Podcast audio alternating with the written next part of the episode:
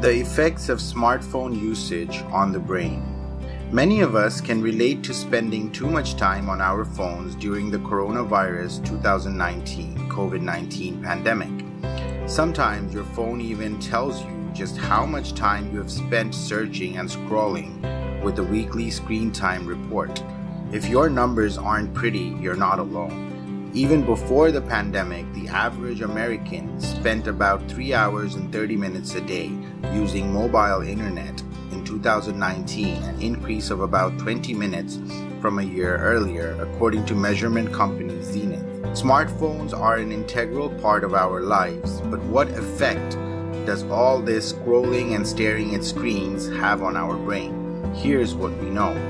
Research has shown that smartphones adversely affect cognition, said U N C Health neurologist Dan Kaufler, M D, who spoke to Health Talk prior to his death in July. Cognition is the process of acquiring and applying knowledge through thought, experiences, and the senses. With smartphones, you have a whole encyclopedia and beyond of information at your fingertips at any point in time.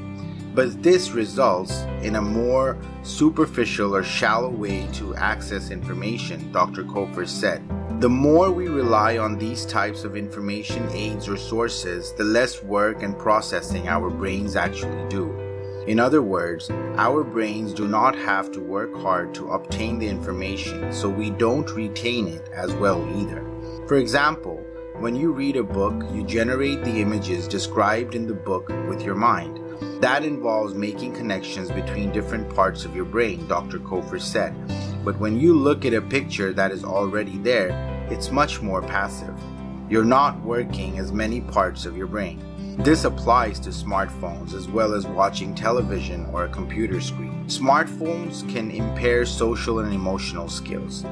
The more time you spend looking at a screen, the less time you spend interacting in person with others.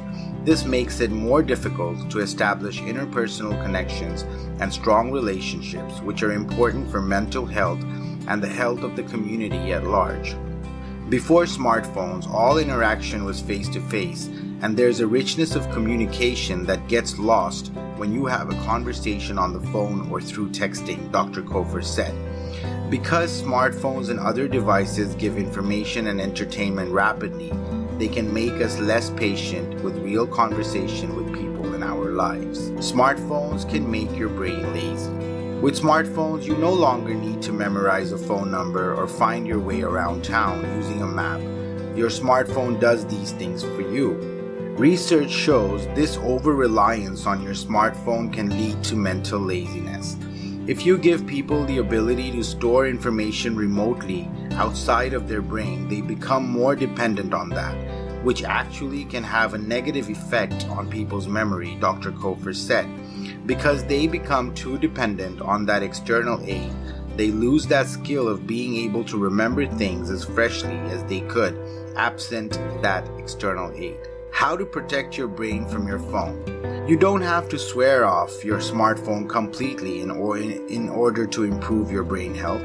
The important thing is to be aware of how you use your phone and other devices and to prioritize other activities and in-person interactions whenever possible.